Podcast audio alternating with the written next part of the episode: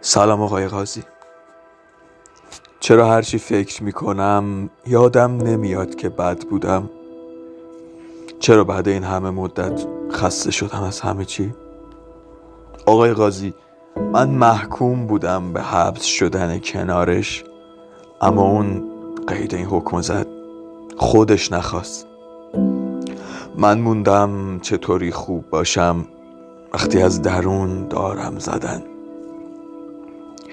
آقای قاضی وانمود می‌کنم خوبم اما یه قلب شکسته زخمی پر از حرف دارم که تیکه تیکه هاشو فقط تونستم جمع کنم.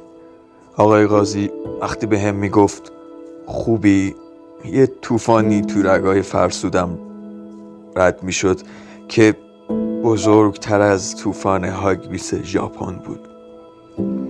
می‌گفتم خوبم. اما کنار تو فوقلاده تر.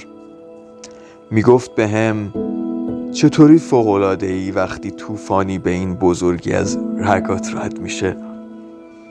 می‌دونی چی می‌گفتم آقای قاضی؟ می‌گفتم من همیشه میگم این طوفانه که ما رو به سمت معجزه حرکت میده نه چیز دیگه. اون معجزه من بود. آقای قاضی همیشه فکر می‌کردم عشق یه چیز واقعی اما شبیه تخیله. اما وقتی عاشقش شدم متوجه شدم نه تنها تخیل نیست بلکه عشق عجوبه ترین چیز ممکنه.